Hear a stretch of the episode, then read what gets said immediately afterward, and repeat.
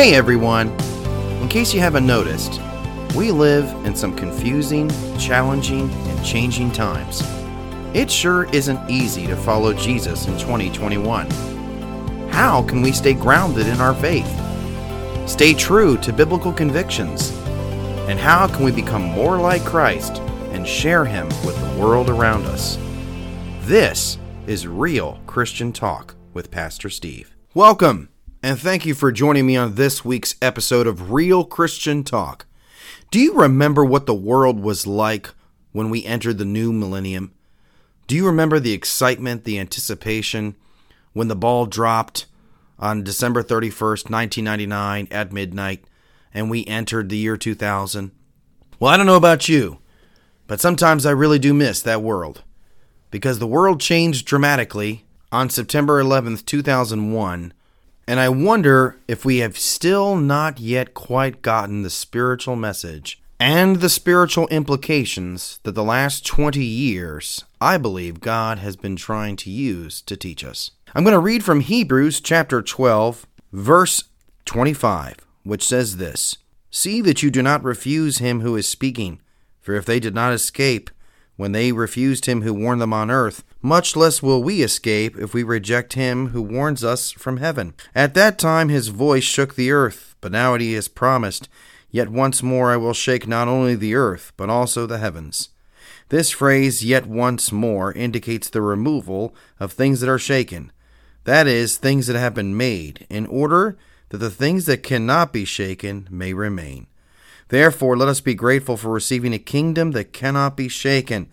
And therefore, let us uh, thus offer to God acceptable worship with reverence and awe, for our God is a consuming fire. I found that passage particularly relevant and poignant given all the things that I've been reflecting on in the last couple of weeks as the United States and the world recognize the 20th anniversary of the September 11th, 2001 attacks. Those attacks permanently changed our culture, our society, our government, our politics, our foreign policy, and yes, I believe it has had a tremendous effect on the church. I recently, as I was in fact coming into my office, saw a plane that was flying nearby, and it was flying quite low. And I suddenly tried to even imagine what it would have been like to have been in downtown Manhattan on that sunny Tuesday morning 20 years ago when when those planes came flying low and hit the iconic symbols of America's wealth.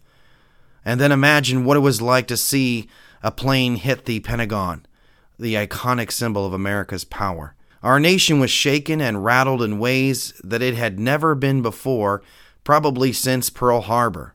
And in some ways, I think the effects of September 11th have had an even more direct impact at least in some ways. Put it simply, the world has never been the same. And I think that we have forgotten the sense of normality that we had prior to September 11th, the world as it was on September 10th, 2001. And yes, though we had our problems, certainly as a country, as a nation, and though the church and its trends were already at work in the ways in which they have continued to play out over the last 20 years, there is no doubt that that Tuesday morning and the events that took place had a psychological, emotional, and spiritual impact unlike anything we have seen in at least the last several decades. I recently watched a documentary that was actually quite depressing. It was a documentary called After 9 11. And it was about, well, the last 20 years, everything that has happened since. And when you really stop and take a pause, it has been quite a rough start to the 21st century. Since September 11th, the United States has gotten involved in two wars that, uh, well, one of which just had a really heartbreaking ending in Afghanistan. We've seen our politics go from Republicans and Democrats standing on the steps of Capitol Hill on the evening of September 11th singing God Bless America to a polarized atmosphere that if God forbid we were to have another terrorist attack, I simply do not picture in my mind a scene like that happening again. We have gone so far in our society We have seen uh, the the church and its influence continue to wane. We've had one crisis after another, from Hurricane Katrina to the financial crisis and recession of 2008 to uh, well, what we've been seeing in our country in in an inner turmoil. Uh, you know, whether it's racism and and you know the debate over racism in our streets to well, to, to the, the polarizing election of 2020, and of course, a, a, global pandemic. I mean, it's been literally one thing after another. And it just really showed you how tired we are as a country, how drained we are emotionally, how drained we are spiritually in so many different ways. And, you know, the reality is that between 9 11, the financial crisis, our polarizing politics, and now this pandemic, I think it's a safe bet that our sense of normality is continuing to change and to shift and is a far cry from what I would say was relative stability in the 1990s that we enjoyed as a nation. And the reality is, though our culture was doing its downward moral spiral, the church definitely enjoyed a lot of freedom and a lot of influence that we are certainly losing now. And so things have, have, have certainly changed and sh- certainly shifted. And yet, I believe that as depressing as everything is, when you stop and think about it, and I really was down after I watched that documentary. I was like, man, you know, it has really been one hit after another in so many ways on, you know, our spirit, on our, our soul in the last 20 years since that beautiful, sunny Tuesday morning 20 years ago. And yet, I also believe that we're living in unique times, that we're, dare I say it, living in exciting times, because I believe God is moving and God is speaking and God is doing something, and I believe He is trying to get our attention. I believe He wants our attention. And that's really the heart of what this biblical passage is all about. Now, to be truly uh, accurate to the text, you know, this passage I use from Hebrews 12 is not talking about what happened on September 11th, and it's not talking about uh, what's what's continuing to happen in our country and our culture and in our churches. But there is an overall spiritual principle that I do believe is very applicable, that I believe is essential for us to hold on to, particularly as all of us individually, collectively as a church, and collectively as a country are wondering what the heck is going on. And how in the world can anyone have a positive attitude, or more, I say, as from a biblical perspective, have joy unspeakable and have hope that is unshakable? And I believe that it's essential for us to go back to what we have that cannot be shaken and why it's so important for us to remember, you know, that we belong to a kingdom that is going to far outlast anything of this world. So Hebrews 12 in that passage of scripture, kind of again comparing the old and new covenant that God had established between Israel and now the new covenant that he has established through Jesus Christ. You know, God kind of brings up, you know, Old Testament imagery here in Hebrews 12 and reminds, you know, us as his people and reminds all of us that that we are part of something that has even bigger ramifications and implications than the Jewish people of the Old Testament did. And so we best not uh, put our put our you know fingers in our ears when God is speaking and take the offer of salvation for granted in the kingdom that is accessible uh, you know for granted. And ultimately ultimately Hebrews 12 is talking about the removal of things that can be shaken meaning things that are temporal meaning the things we can see the things of this world. The world as we know it is temporary. It's not permanent. And we know that in Revelation 21 and 22 Jesus Christ is going to usher in an eternal kingdom that starts off here physically on this earth, and he's going to remake a new heavens and a new earth. If there is one theme throughout Scripture that God wants us to understand, it's that His kingdom is going to outlast everything else, and everything we care and spend so much time and effort building here on this earth is ultimately not going to amount to much, and it's not going to last. In Daniel, Nebuchadnezzar has a vision of a statue representing each subsequent world empire that would reign and rule through different periods allotted in history. And then there's going to come a stone that smashes that statue and breaks it all into pieces. And that stone, Daniel reveals, is representing Jesus Christ. And we see here in Hebrews 12 yet again the same idea, meaning God is warning us. He is warning us now. And he wants us to understand that one day everything that can be shaken will be removed, and all that is left is going to be what is unshakable. And I do believe, in a sense, we can apply that principle and that message to the times in which we are living in. On September 11, 2001, America's invincibility was shaken to its core when symbols, iconic symbols of our wealth and power, were attacked and were brought down that had profound psychological uh, impact on us. We realized, wow, Two Oceans did not spare us from ever getting attacked. And though America was so big and strong, America was wounded. America was attacked. The Great Recession of 2008 showed us that that all of our trust in in our economics and all of our trust in our dependence on on our finances could be gone, could be shaken when we experienced the closest thing to the Great Depression of our time. And now we've had this pandemic.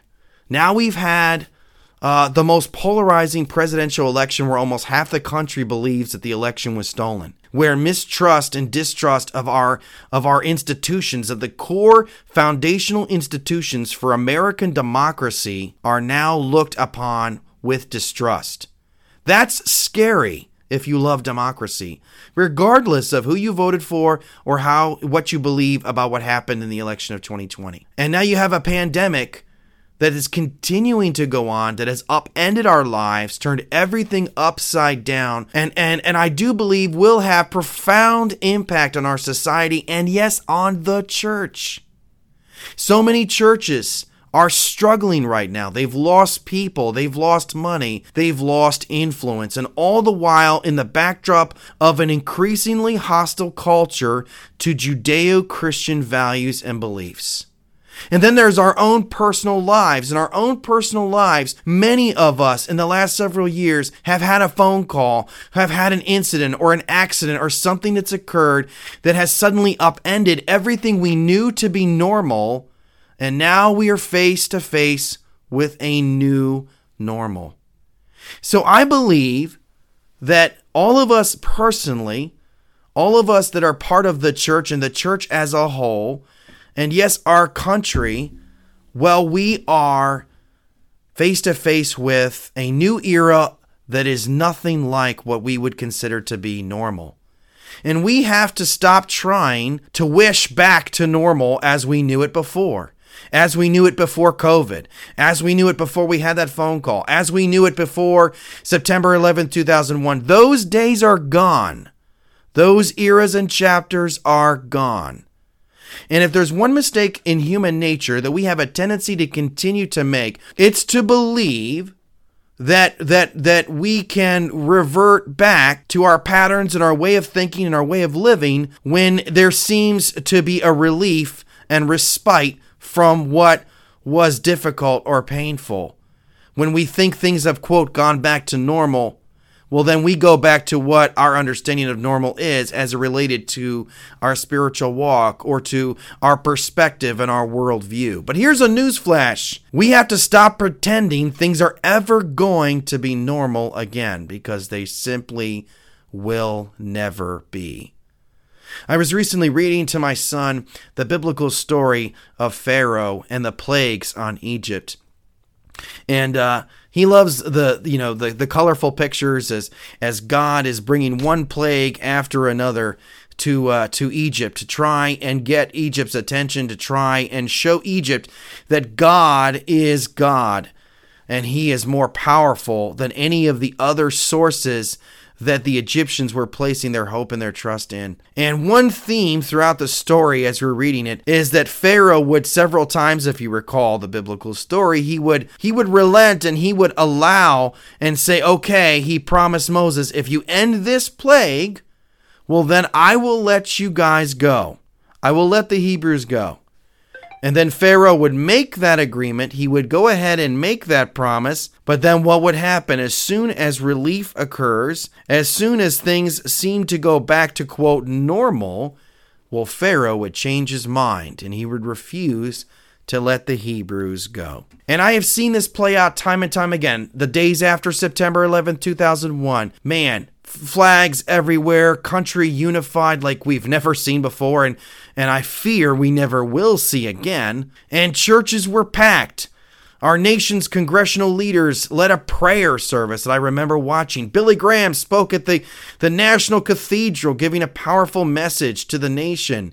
President Bush had called for all of us to pray. I remember being at a high school football game and hearing a message broadcast that was from the White House that included a biblical reference. Well, those days ended very quickly because once it became clear we were not going to get attacked constantly from terrorists, well, then we went back to quote normal. And the same thing when the pandemic began. Man, Google reported that people searched for prayer and the Bible more than at any other time in search engine history since it's been recorded. But yet I fear that that the the spiritual longings were brief and sadly, even the pandemic has not brought us together. Even all the talk about race and race relations has only further divided not only the country, but yes, the church as well. We are in a new era, and it is time that we understand that with that new era, with this time of uncertainty, chaos, confusion, fear, and with the uncertainties that are all around us for what the future holds, for each of us individually, for our nation, and for the church, and what church is going to look like, how we do church moving forward, and what lessons hopefully we have learned through all of this. If there's one thing all of us need to recognize, it's that everything we place our security in, everything we hope in, everything we trust in, that is based on human resources is shakable and therefore removable. Only Jesus Christ is unshakable, and only our faith in Him is an anchor for the soul that we can hold on to. Psalm 62, the psalmist says this For God alone my soul waits in silence, from Him comes my salvation. He alone is my rock and my salvation. He is my fortress. I shall not be greatly shaken. I love that passage. You know, I I've talked with people that that you know they themselves when we talk about faith, they wish that uh, you know that they had that faith because when they have faith, they recognize in Christ they have an assurance, they have a peace, they have a joy, they have a reason to be hopeful. For us as believers in Jesus Christ, instead of giving into fear, instead of buying into conspiratorial paranoia, we as believers in Jesus Christ should walk in the discernment of the Holy Spirit and in Holy Ghost boldness. We should speak the truth in love, and more than anything else, we should stick out to those around us who do not have a similar assurance of hope. And we should be able to look at the world around us, to look at the uncertainties around us, to look at the chaos and confusion, and have peace in the midst of that, have light that shines in the midst of darkness. And when our world gets rocked with with something unexpected, when we have to deal with some circumstantial challenges we never foresaw ever having to deal with that totally turned our world upside down, may we be comforted to know that even though life always changes and life is never the same, Jesus Christ is the same yesterday, today, and forever. And so we can know in whom we have believed and we can be fully persuaded He is able to see us through and will see us through. And even though the church is losing influence in our culture, at least that's how it seems from everything we've seen and looked at. Even though the way we've done church may have to change, may have to adapt, the one comfort I have had amidst all that's been going on is knowing that God is on the throne. Jesus Christ, 1 Timothy says, is the only true sovereign. He is the one who is ultimately running the show. He allows a lot of things to take place that are outside of his perfect will, but I do believe he is ultimately sovereign. I do believe he is ultimately in control. As we sing about. And so I do believe COVID did not catch him by surprise. September 11th did not catch him by surprise. The 2020 election did not catch him by surprise. The turmoil in our streets last year did not catch him by surprise. And so I know he is speaking, he is warning, he is pleading with all of us, with the world. Take me seriously. He is pleading to, with with those who are who are con, who are content with doing life the way they've been doing it. He is pleading with them. Today is the day of salvation. For us who know and follow Christ but have been casual and half-hearted, he is pleading with us as he does in, in Romans, in Romans chapter 12, where excuse me, Romans 13. Besides this, you know that the time, the hour has come to wake up from sleep. For salvation is nearer to us now than when we first believed. And yes, regardless of whether Jesus Christ returns this year or a hundred years from now, one thing is for sure the time for playing spiritual games is over. And we who know Christ and follow him, and we who are part of the church that we have been promised will prevail, and the gates of hell will not be able to overcome, it is time that we stand firm with our feet planted on the rock that is Jesus. That our hope and our trust and the assurance that comes with being part of a kingdom that cannot be shaken will be evident to all who are around us as we continue to live in a world that has now been continually shaking ever since we all got shook on September 11th, 2001. Lord, we know that you are in control. Lord, we know that you are on the throne. May you be on the throne of each heart that is listening. And may we remember that we are part of a kingdom that cannot be shaken. So when our world gets shaken, when our country gets shaken, when our personal lives get shaken, may we resolve to hope and trust in the anchor for our souls that is you, Jesus. In your name, dear Jesus, we pray. Amen. I conclude this episode as I do each one that I have the privilege and honor to record by pleading with you out of the words inspired by God spoken through the Apostle Paul in 1 Corinthians 16, verses 13 through 14. May you stand firm in your faith and let everything that you do done in love. God bless and Godspeed.